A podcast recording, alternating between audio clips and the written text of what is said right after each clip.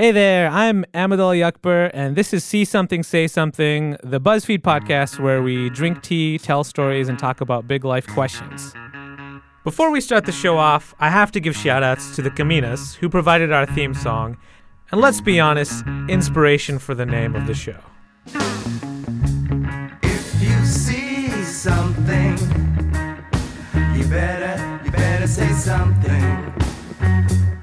Nothing at all, nothing at all. I'm your host, Ahmed Ali Akbar. I'm a writer at BuzzFeed, and I've written about a lot of stuff for the website, but even before I came here, I've been thinking about American Muslims. I'm obsessed with like how to capture this beautiful, complicated, sometimes crazy community I've grown up in, but every time I write about Muslims, I feel this incredibly heavy burden of representation. I think about, you know, will what I'm writing confirm stereotypes about Muslims or battle them? You know, can writing even break stereotypes? Is that our role? Um, have I included other types of Muslim identities besides my own? And so on this show, I want to remove that burden of representation. This is a show where we talk about our personal experiences and not for Muslims or on behalf of all Muslims, like we are so often asked to do. Like me, for instance, I'm the son of two Pakistani immigrants. Uh, I grew up in Michigan, go blue. I think chais for social gatherings and coffee is a solitary thing. I don't pray too often, but every Friday I try to head up to the mosque near our office for Friday prayers, and afterwards I grab a cup of tea.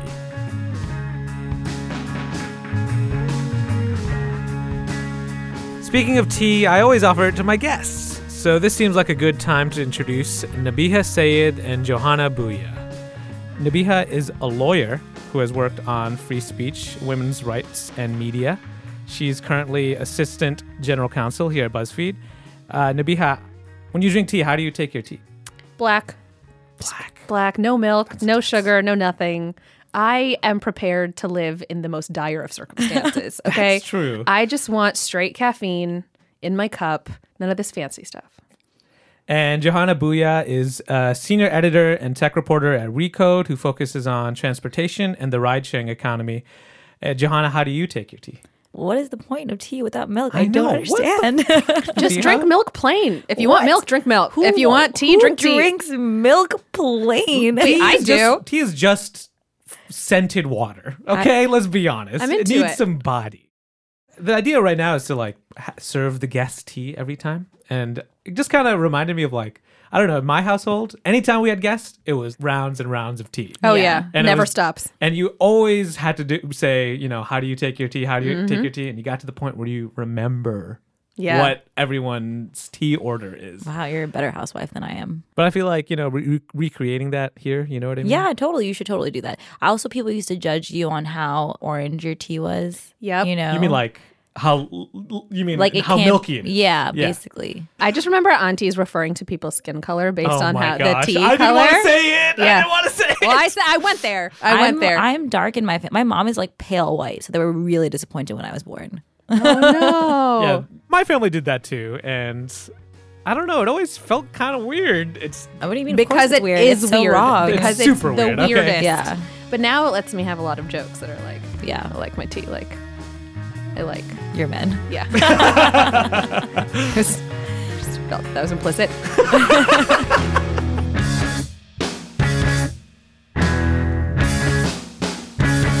This week, we're talking about times when you were asked to speak for Muslims and your answer was nah. I'll ask my panelists what they're thinking about, and a little later on, I'll tell a story about my name. That's all coming up. But first, we're going to play a few rounds of a game called Halal or Not. Ooh. wow, you guys made yourself laugh. so, Halal or Not is going to be a segment where I basically give you guys a couple of topics or things or objects, and you're going to have to, like an over or under, you're going to say whether it's halal or not. Um, and of course, it's not binding, you know, it's just your own personal opinion. Um, we're going to start with Nabiha, and then we'll go to Johana, and then we'll go back and forth. Sounds good. Um, Nabiha, foodies. Haram. Haram to be a foodie. Why is it haram? You're fetishizing the food. I Oh say this gosh. as a harami foodie. That, that's, but it's not. It's not good. It's not a good look. Johana, iPhone 7. Oh, totally haram. As a tech reporter, I find it absolutely ridiculous that you're going to spend hundreds of thousand dollars like putting together this announcement for a phone that people don't even want. They don't want these new features. Why are you making me buy a $200 headphone? All of it is haram. Just no, don't do it. Agreed. I just can't even deal with the lack of headphone jack. I don't I mean need like it. I for me particularly like I can't be on a subway like wearing a hijab and have headphones in and like ignore people and you know like I need them to know that I'm I have headphones in so that people aren't approaching me. Like that whole the wires are particularly helpful in avoiding people. That's a really good point. That's real. I hadn't thought of that. Not halal. uh, Nabiha, frosted mini wheats. Frosted mini wheats. Frosted mini wheats. Wait, why did you laugh when you asked her that? Is there a backstory? Because she Oh, is there a backstory? so, frosted mini wheats was something that many people in the Southern California Muslim community loved and cherished until one uncle at Juma stands up and says, Brothers, sisters, I have an announcement. Frosted mini wheats. And literally everyone's like, stop, stop, stop, stop, stop. Do not tell us anything. Don't of- say it. Don't say it. Because once you say it, now we know and we can't eat them. And they're real cheap at Costco. Also, P.S. delicious. Yeah. And he has no humanity. And he tells everyone that there is, in fact, gelatin in the delicious. frosting? Yes. The frosted part is That's the basically just pig juice, according to him. and now, in my mind, forever haram and also forever traumatized. They were I delicious. eat frosted mini wheats as a snack because I'm a 12 year old and I put cereal in a cup and I sit at my desk. And I eat frosted mini wheats and I only eat the frosted side. yeah. So now I'm that uncle to you. Oh I Oh just my ruined your life. Uncle Nabiha is so rude. the chain continues. ignorance is bliss when it Yeah. comes to haram. no, things. totally. Because if you don't know, then you don't know, and you're you're totally cool. And there was always that one auntie who would like, come into the class at masjid school and be like, "Let me tell you all the things that you cannot have at the Eid party. You cannot have your Rice Krispie treats. Mm. You cannot have any delicious cereal. Oh, gummy bears? Is that a thing you like? Nope, haram. You can't have anything." And it's terrible. And I don't want to be that person. I had a But- friend once. I made a salad and I was about to serve it, and she goes, "Did you put vinegar Dijon mustard in that?" No, And I what? was like, Shut up. uh, I'm gonna stop wha- talking. sorry, sorry. Uncle, sit down. Stop talking. She waited till I served it, guys. oh my god! Wait, what, what, a rude what's, what's wrong with Dijon mustard? I guess there's alcohol in it, but you're not gonna get drunk off of it. If someone gets drunk off of Dijon mustard, as a community, we should intervene for other reasons. Yeah. Not the alcohol reasons. Also, if you could get drunk off Dijon mustard, you'd see like 18 year olds or 16 year olds like buying Dijon mustard by the bulk. yeah, You know, it's like, the new syrup. yeah, Uh, Johana, mustaches. Without beards. Yes, Oh, not halal. Sorry, I'm looking around. he has a beard. You need, you need the beard yeah, to make it halal. Solely the beard mustaches matters. are so ridiculous. Like you, I feel like it takes more effort to just grow out a mustache than to just let the whole thing grow and then groom it a little bit. Okay, I respect the mustache a little bit. I understand Uh, the hesitation. hmm, okay, I'm not gonna lie. I, when I lived in India, I Oh, no. definitely, definitely, everyone else had a mustache and thought it was weird that I had a beard. So to blend in, I gave myself a mustache, and it was great. It was But really, really I think good. m- mustache beard combo is good. But I think mustache alone is weird. beard alone with no mustache looks weirdly naked. Oh, yeah. You ha- it's a package deal. You need both. Beard alone with no mustache, definitely, absolutely, completely haram. No Yeah. one should ever Can't do do that. it. It's Let me throw allowed. a curveball at you. What about orange beard, no mustache? That's a classic. That's a classic. The orange beard. Oh, I Oh, just God. It's- why? what's the, what's the orange beard, guys? We, It's henna. it's henna, right? yeah. I always thought that was really their hair color. I was- just I definitely When I did for kid. years. there's just like a weird subset of South Asians that are gingers. yeah, it's fi- they came from Ireland. It's fine. Muslims are everywhere. It's okay. Yeah. Don't worry about that, uncle. No, it's it was always so bizarre to me. Just just go gray, stay gray. But there's definitely uncles who look in the mirror and they're like, hmm, yes, Looks this is better. Yes. yeah. I almost considered trying it also. I'm weird. I like Oh to my try the weird uncle things. This is that's a why my time because we learned so much about you that you otherwise would never tell us. I- that's why my handle is Rad Brown Dads. I appreciate the dad, dad. aesthetic. If you ever let me back here, I will just slander you by saying he's sitting here with an orange beard Yeah. right now. Nobody no would mustache. No mustache. Nobody just the would know. beard. I don't know what to do about this. I dislike. Haram. Nabiha, what are you thinking about this week? I just read this NPR article about a Yale study that came out looking at preschool teachers. So, when these teachers expect someone to act out in class, their eyes linger on black boys. And they had this eye tracking software, and they could just see that these teachers gravitated towards looking at these little boys. And to me, it's atrocious for all of the reasons, you know, that we know. Uh, it is a terrible reminder of implicit bias, also a thing that we all know exists. But sort of the larger link to sort of how I've been feeling about the election and just the burning trash fire that's 2016 is that that kind of implicit bias right? That it is so pervasive it's in preschool teachers not just the mm-hmm, cops. Mm-hmm. we know we know the cops have a problem but it's the teachers it's the electorate it's the people that want this fascist tangerine to now be our president. It's everywhere and what that means is that our work is so broad and large in ways that I think I had never really thought about. And so this mm. week has felt sort of heavy in that way. That there's a there's a lot to be done. I don't know how to do it. I definitely want to watch more Buffy the Vampire Slayer on Netflix, but it feels a little mm-hmm. irresponsible. So there's a lot of like serious stuff on my mind this week. Johana, what are you thinking about this week? Well, it's interesting. I mean, it's interesting you mentioned that because you're hitting on the fact that, you know, our jobs in the media is so important now and our roles that we're playing, in the platform that we have should be used in, or can be used in a particular way we have sort of a responsibility um, to use it in a way that helps, I don't know, get rid of this dude. I don't know if it's at all possible. But so I was listening to another podcast yesterday called the Long Form Podcast, and they were interviewing AJ Daulerio, who is the ex editor of Gawker, who has been sued by Hulk Hogan, which who was backed by Peter Thiel. Um, and he was talking about, you know, not just sort of the legal, the legalese of the, the case, but more so the emotional toll that it took on him, as well as the financial toll that it took on him, um, because you know he sort of he like woke up one morning and there there was a hold on his bank account and he went to check what was going on and he had been charged 230 million dollars mm. because he owed that from this case. And so I thought about that because I knew I was coming on this podcast with Nabiha and Nabiha and a little bit of backstory we worked together at BuzzFeed and I was a tech reporter and I would write about Uber and Lyft and stuff like that and Nabiha's job was basically to make sure that I did not get sued. and so after listening to that podcast, I was like, I'm so thankful for you. Always have been, Aw. but also my bank account and probably my mom like is like super thankful that you exist. Um, but there there is like a larger issue here where you know people with a lot of money who are already empowered because they have a lot of money n- now feel more empowered in the fact that they can silence a media organization and we can argue about like the actual ethics of the article and things like that but at the same time like the, the bottom line is this really rich dude in like the shadow of the night funded a, a, a lawsuit that had nothing to mm. do with his story Right, right. to silence a media organization. And this is happening in the context of the larger issue of Donald Trump who doesn't like media in- to begin with. And so it's it's a little bit terrifying of a time to be not only like Muslims, journalists, women, just you know people. And I mm-hmm. don't know. Nothing happy apparently is what I've been thinking about. Yeah, it's on the media side, I think both about the penalties for speaking, like the Gawker example. Yeah. And then also all of the people who can speak with no allegiance or responsibility to the truth. Yeah. Right. So people who are talking about Hillary having a body double or, you know, the ever present birthers or whatever, like truth is not a mooring to reality anymore. Right. And that working in media feels really it just feels so complicated. Yeah. Like what is your responsibility to the truth? How do you even begin to fight when the common ground isn't facts? Right.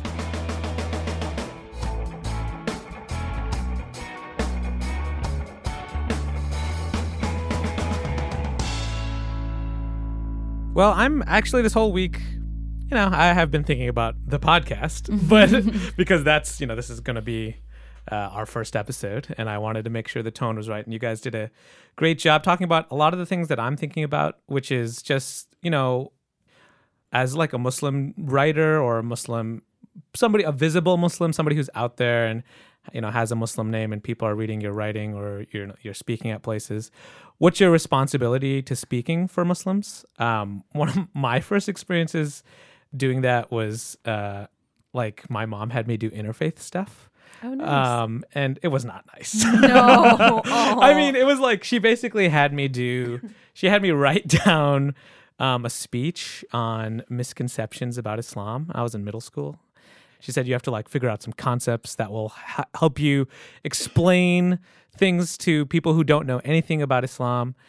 And this was in Saginaw, Michigan, right after 9/11. My community was majority Pakistani, but there was other groups there too. There was some East African immigrants. There were some Arab immigrants.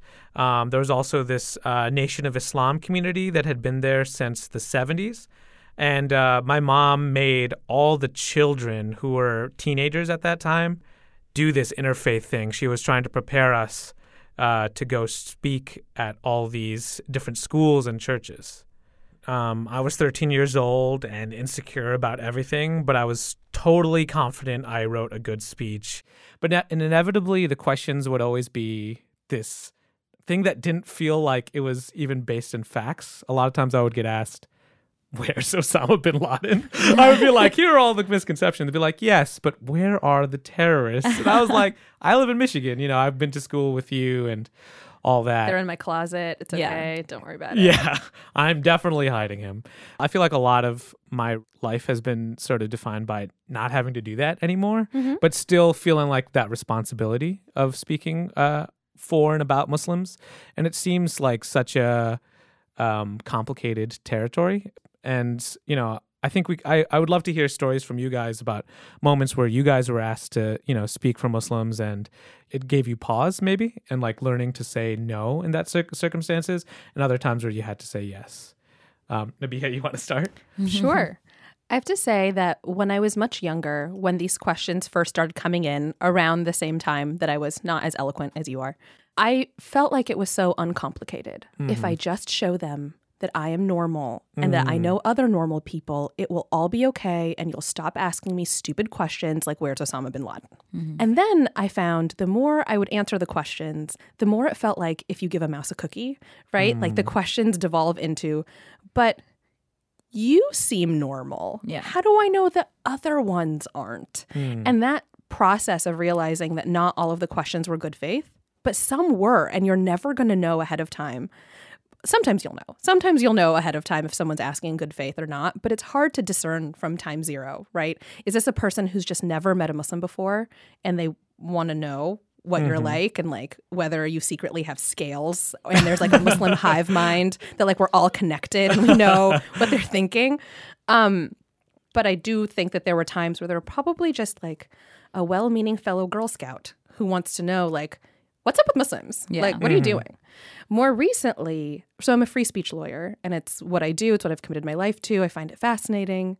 Every time there is a perceived clash of free speech and Muslimness. So whether it's a cartoon or some anything related to speech, right?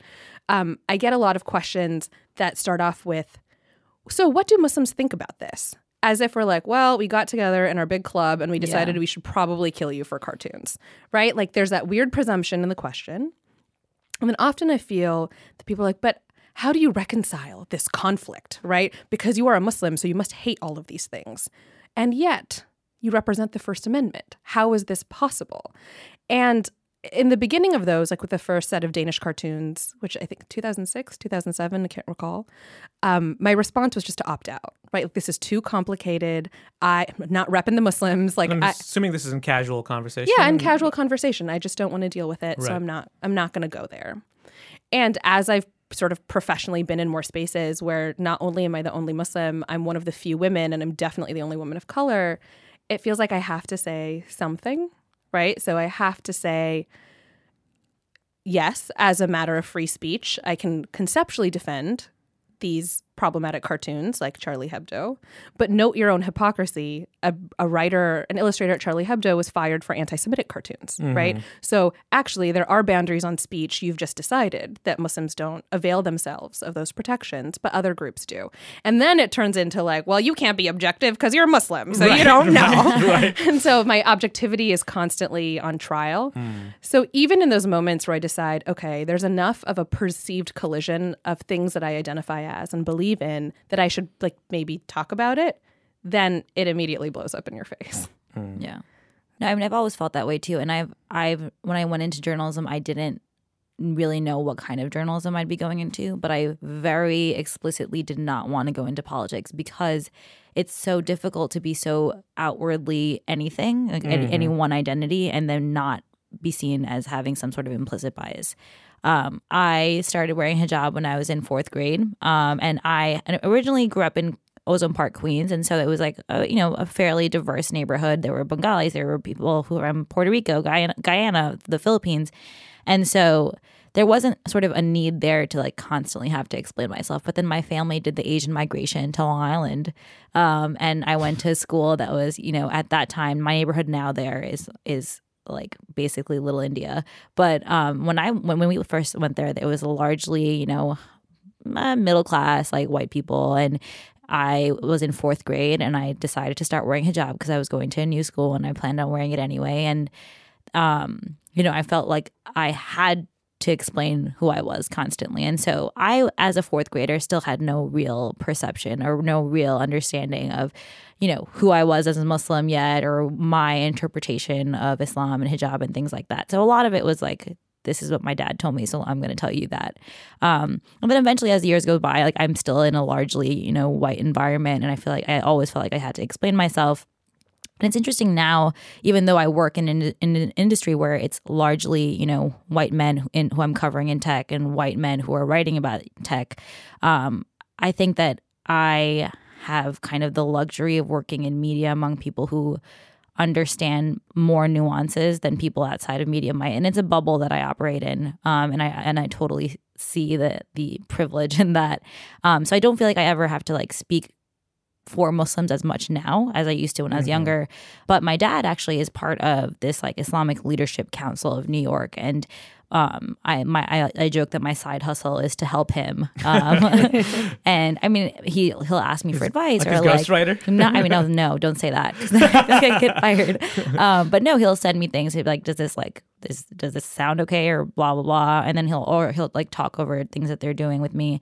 Um, and you know, every time there's some sort of terrorist attack uh, that you know a Muslim happens to be behind, or a so-called Muslim, who knows, whatever, however you want to define that, the entire and the Muslim Leadership Council of New York is literally like a conglomeration of all of the different masajids in New York, and so they all get together and they're like, so how, what statement are we putting out?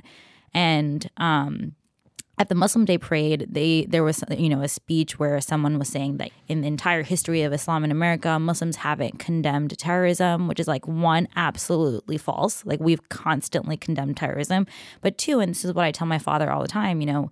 We don't need to necessarily say something every time there's a terrorist attack. Like, why are we taking ownership of something that's not ours? It's not a product of us, you know, our community. This is not something that we did, not something that we pervade. And we don't constantly have to be like, okay we're really sorry about that you know? And mm-hmm. and it's interesting because the sort of the other end of it is that people will say well how come you never condemn terrorism? And it's like such a weird balance to strike but we're at the point now i think you know in 2016 where i don't think we should have to. I don't i think we're at the point where we can say we're here all the 90,000 times that we've condemned terrorism. We're not over it. We've made it very clear that we are not for terrorism. Mm-hmm. Let's move on now terrorism is not ours. You know, we don't have to speak every time there's a terrorist attack. Do you feel like there's a generational difference as well? Because part of like what I was describing with my thing, my with my story was, you know, I didn't feel that pressure to explain things. I like didn't want to talk about it at all. But my mother was like, "You have to go out there and say things because otherwise, no one will." Not for everyone, but at least for my parents, like they came here, right? They Mm-hmm. came of age in another place and then they came here and there's this feeling of wanting to justify like I belong here, I'm here, you you took me, right? Right. For me, I feel like I was born here. Yeah. This is mine. I don't need to say anything to you. And to your point, I feel like there was a sort of like there's a naive approach to this in the beginning where they're like, all right, what do we do? What do we do? Everyone's getting really mad at us, so we haven't condemned it. We're going to condemn it. As if condemning it would actually quiet these people. Yeah. Which now we know it doesn't, right? It's In fact, became in response to that, like there was almost like plugging your fingers in your ear and saying la la la la la, Yeah. and Yeah. then and then expanding the rhetoric. It's become like so much more. oh, it's so much worse now and mul- like it's so layered now, right? Yeah. It's not as easy as a like, no, no, we we apologize, sorry, it's not us. And they're like, oh yeah, cool, cool, cool. we're good now. That's definitely not what's happening. I think maybe that's what everyone thought was going to happen 10 years ago, 15 years ago. Yeah. But there's an aspect of it that's like when we apologize for it, we're like implicitly taking Mm-hmm. ownership of it. And that's the part that I hate so much. It's like Yeah. why why am I under any obligation to apologize for something that's not mine? I don't even know this person. This is this happened in like Florida, it happened in California, it happened across the world. This is not mine to condemn. It's something that even in talking to my dad about it, they just they were like, but what but what would we do otherwise? And I'm like, I don't, I don't really know what the answer to that is, you know? Also, where does it stop? Like, Yeah. I'm a curvy brunette from Southern California. I should apologize for the Kardashians way Yeah. more than I apologize for terrorism, right? Yeah. Like, I'm closer to one of those than the other. Yeah. And it's definitely Calabasas. So that that's like one aspect of this, as which is of course responding to the news. But there's also like the cultural production aspect of it is like how do you create things that are reflective of the diversity of Muslims? Yeah. you know, like we're all all three of us here. We're ch- we're children of immigrants, basically, children of uh, South Asian and and in Johana's case also Filipina but we're only one part of the Muslim community, and our voices are maybe over overrepresented. Muslims can be Arab or black or European or Asian, white, whatever. And because the identity is so intensely in the spotlight, there's this desire to simplify the identity into one thing. But there is a need to create culture, to make music, to be in the news, to break stereotypes, as much as I hate that phrase. And it feels a lot of the time we celebrate Muslims that are doing things like, I'm here and I'm doing a thing, and because I'm Muslim, it's it's powerful in itself. But I think it's more complicated than that, and there's a lot of responsibility to a lot of different types of people. So what I'm curious about is is there anyone who's doing the cultural production thing right? Obviously no one is perfect, but who comes close? Oh, that's so hard. I mean, It this is hard. This is where I want to claim Aziz, but I know he's not. He's not part of our crew. Um, Aziz Ansari? yes. Aziz is also does- my dad's name, so Oh, sorry. if you want him, you can Yeah. just claim him.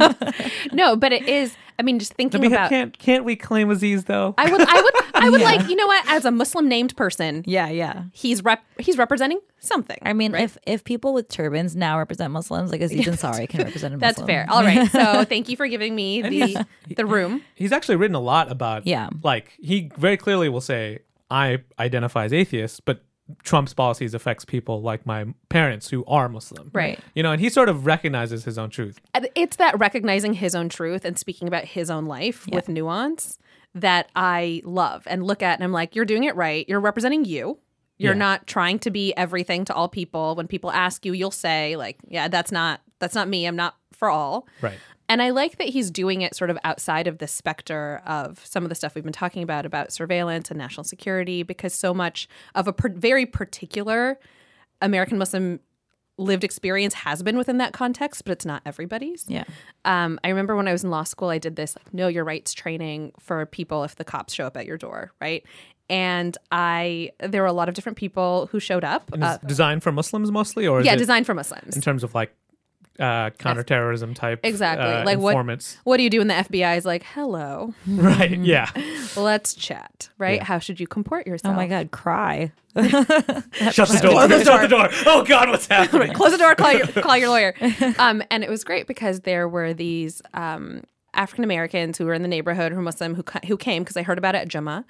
And one woman comes up to me afterwards and she's like you know we've been living with this stuff mm. Yeah. since the 70s Right. and she's like great job it was great advice but like this is our lived experience Yeah, yeah. and for me that was the first moment where i was like like head explosion the idea of like policing and being under the scrutiny of law enforcement is not a thing that brown muslims are experiencing in a vacuum that no one mm-hmm. else no other muslims have felt before Right. it's so important to me to try to remember those other aspects of lived experience of the American Muslim experience and and just sort of break out of this like South Asian like uh defined by terrorism, defined by surveillance, like oh no, lens, even though that's all important and if that's someone's truth I want them to speak it. But the reason I'm like down with down with my friend Aziz, I'm sorry, is that he's just speaking to his own life. Like he likes pasta, okay? He's going to go off to Italy and make it at the end of the season. You do you. And he likes bacon. He loves talk. He eats a lot of. He talks a lot about his love for pork. I mean, I can't get down with the love for pork, but the love for bacon format in Yeah. things I'm really into. Yeah. I, it is crispy and fatty. How are you going to hate on that? Like, No, what? Nothing is wrong with that. Everyone, if you have a human tongue, you like crispy, fatty things. It's true. if you can say not all men, like, can you not conceive of the fact that all Muslims aren't the same? Like, mm. how is that so difficult for you? And so, all the stories that even, you know, first person narratives, even if it's not meant to be told that way, is sort of perceived as a, an exception to the rule as opposed to mm-hmm. one of Sure, many, sure. you know? Totally. And it's kind of difficult, it, particularly because people like pat you on the back way too much. They're like, "Oh, thank you for speaking for our people." I'm like, "Bro, I just wrote about like how one time someone talked to me about my hijab. I'm not a hero." Like the fact that we're so thirsty for that kind of representation, I think, is a, a huge issue.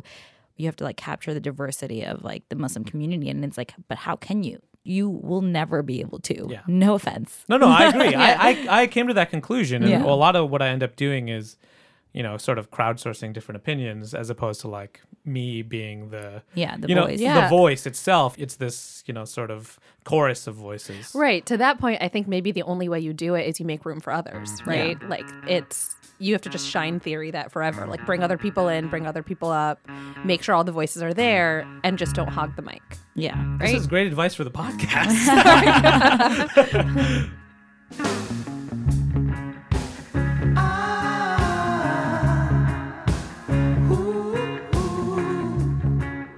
if we have to, like, what are some better ways? I, I, we kind of are talking about it now, but what are some better ways we can speak in these situations? Like, if you know, if you're, a, if there's a young Muslim listening to this podcast, you know, and they're in that situation, what's your advice for them?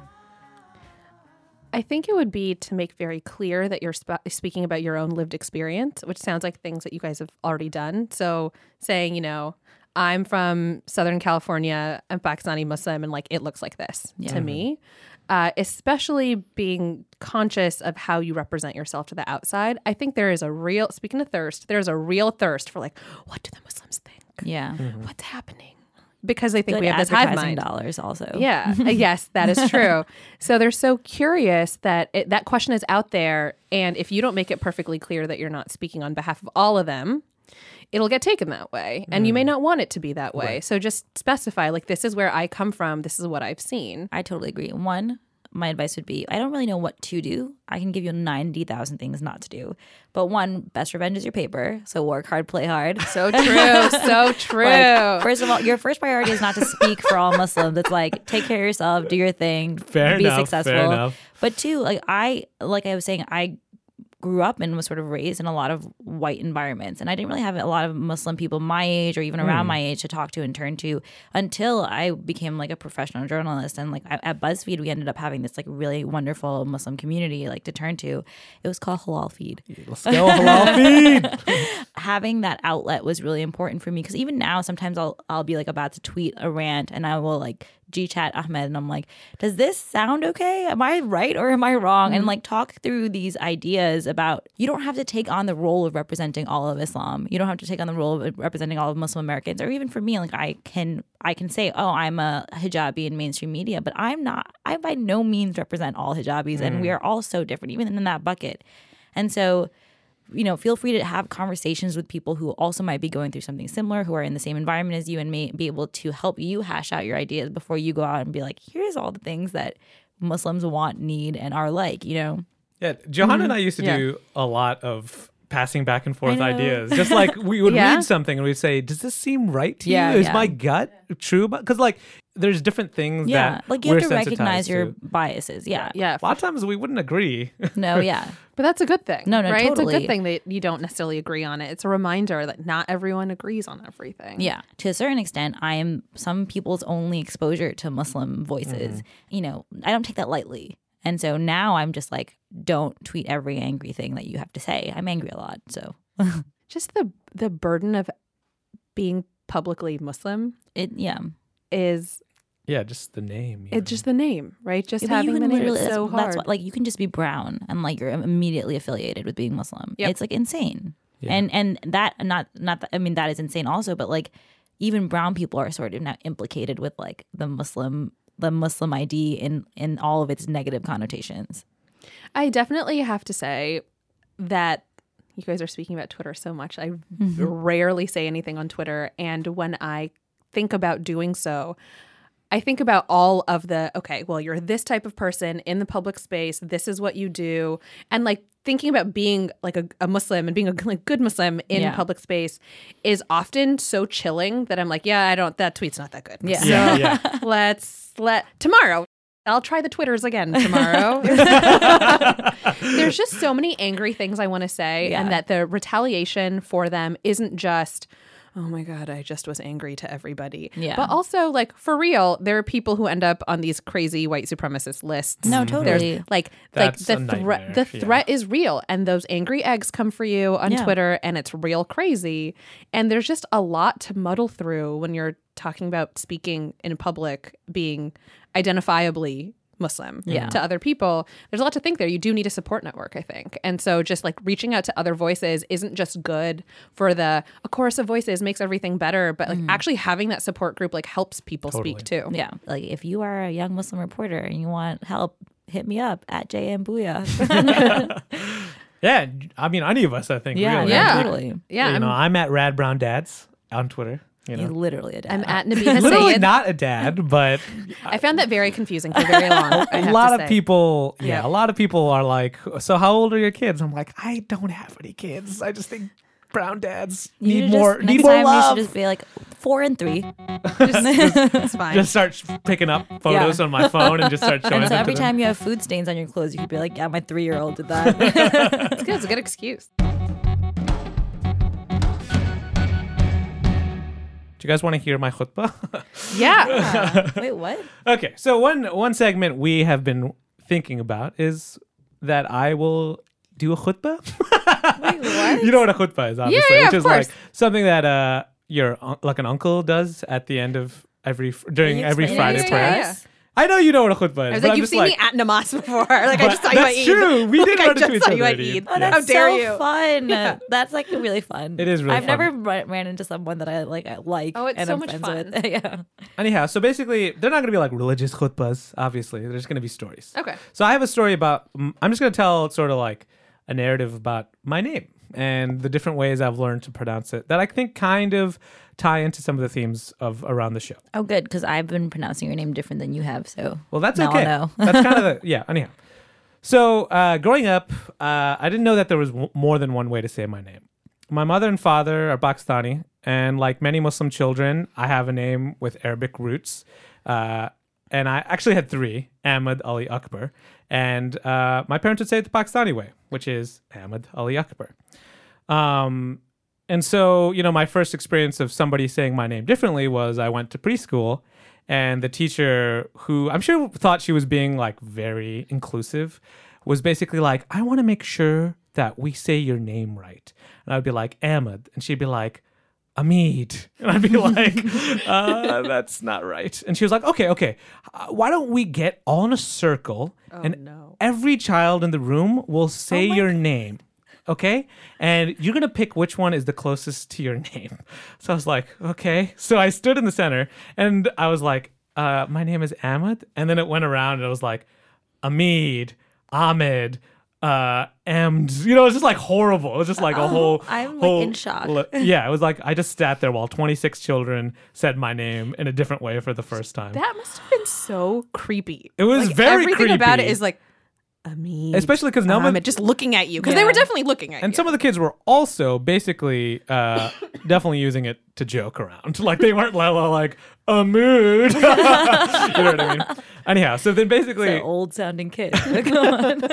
So I was like, I was like, ah, I guess that kid. And then apparently my mom said, and the teacher told her this. I don't remember this. She said that I said, "You people are from another world," and I just looked down and was sad. so anyhow, that was like that was like the first ex- time I ever experienced somebody else saying my name differently, and I was like convinced that everyone was saying my name wrong, and I would just say Ahmed and like let them sort of mangle my name. Um, and you know, I just I just accepted that that was the case. But then as I got older, I uh, met some Arab students, and they Arab like you know high sc- in high school and middle school. I would meet um, some Arab kids who would tell me that I was saying my name the wrong way. They'd be like, "Actually, your name is Ahmed," and I'd be like, oh God, that's what I was saying. well, no, no, no, no. But let's let's let's let's go there, right? Like it's it was a whole process. Yeah. They would tell me that I was, and some people would just be like, would just they wouldn't say I said my name wrong. They just say Ahmed. I was like, okay, for other people, it's Ahmed. You know, it's not just eh, it's like that's an acceptable way of saying it for them. And you know, there's levels obviously about how, different ways people would say my name. But I basically stuck with Ahmed until high school. I wouldn't say Ahmed. But then like one time I was uh, I was like f- doing some cold calls. Uh, I had like a, a job where I was calling people, and I'd be like, "Hi, this is Ahmed from," and they'd be like, "Who?" Because it was you know mostly like older. It was mostly older white folks, and I'd I'd be like Ahmed. They'd be like, "Who?" And I'd be like, uh, Ahmed? And they'd be like, oh, okay, you should have just said that the first time. so I said it like 500 times. I said, hi, my name is Ahmed 500 times. When I came out of that, I started calling myself Ahmed.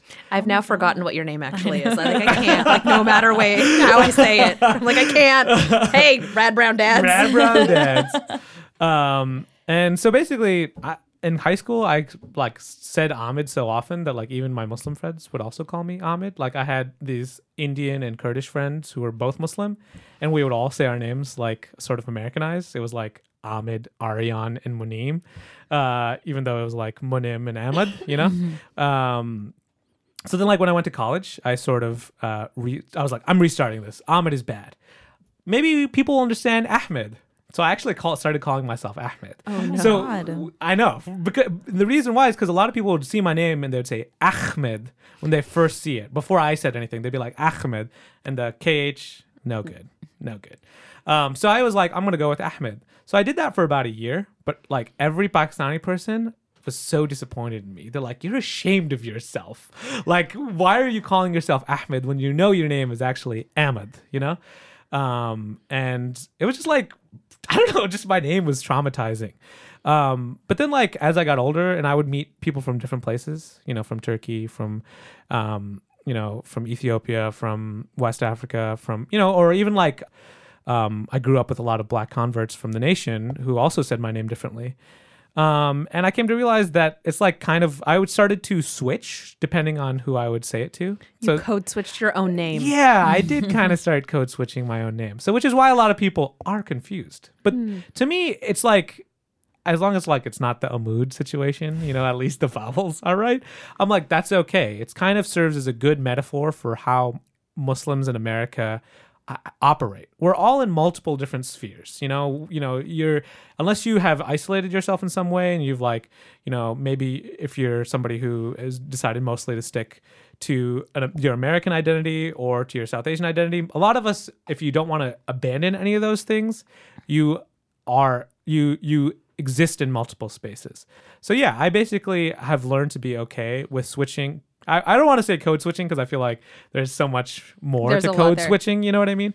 But it, I do switch, and I have come to like accept that it's like it's okay for people to say my name differently depending on context because we all live that process all the time, and it's come to the point where like I see myself as Ahmed, as Ahmed, sometimes even as Ahmed. Like when I go back home, my Muslim friends call me Ahmed. But no Ahmed, right? Yeah. And you know, you just have to adapt to different groups, and so as a result, I'm sure my guests are also going to be confused as how to say my name. But I just want to say it's okay. I'm happy with however my guests say my name, as long as you respect my right to change it up when I say it, and you know that it's still me. You know, it's there's not a right way to be Ahmed, like there's no right way to be Muslim in America. Okay, so I want to thank Nabiha and Johana for being on the first episode of See Something, Say Something. I can't, I can't believe we did it, guys. I know. I am mean, so proud of us. this The is the best. I spent that entire time trying to pronounce your name right. The whole time. There's no right. I was like, how do I say I'm it? a- Uh, I'm- it's- now I, it's now I can't say your name. Ahmed. Um, guys. Ahmed is okay. No, but what is the right way? There's no right way. No, though. what is the way that you pronounce My it? My parents say Ahmed. Ahmed. Um, okay, cool. You're amazing. Thank You You are a really great host. You're the I'm- best. And you I'm brought us tea. Nabiha, where can people find you and your work? They can find me at Nabiha Syed. I will respond to you even if I'm scared to actually tweet out to the public. And Johana, how about you? Uh, I am a reporter for Recode, so find all my articles at recode.net. Yes, we are a .net. And um, my Twitter is at jmbooyah, the way that you would spell the sound booyah. With an H. at the yes, end, right? with an H at the end. Yeah. All right. Thank you guys for being here. Thank, you. you. Woo! Yay! This episode of See Something, Say Something was produced by Eleanor Kagan and Megan Dietrich. The BuzzFeed Audio Pod Squad also includes Julia Furlan and Meg Kramer. Additional production support by Tabir Akhtar, thanks to Paul Ruest at Argot Studios. Our music is by the Kominas, K O M I N A S. You can listen to their latest record, Stereotype, at kominas.bandcamp.com. Find me on Twitter at radbrowndads, and I also have a Tumblr called radbrowndads. Uh, you can find my writing on buzzfeed.com slash Akbar. If you want to read about uh, my experience of going to the mosque and drinking chai every week, I have an essay also called I Don't Know Why I Pray, But I Keep Trying, which you can also find on BuzzFeed. Email us at saysomething at buzzfeed.com. And if you like the show, please rate it on iTunes. Thanks for listening.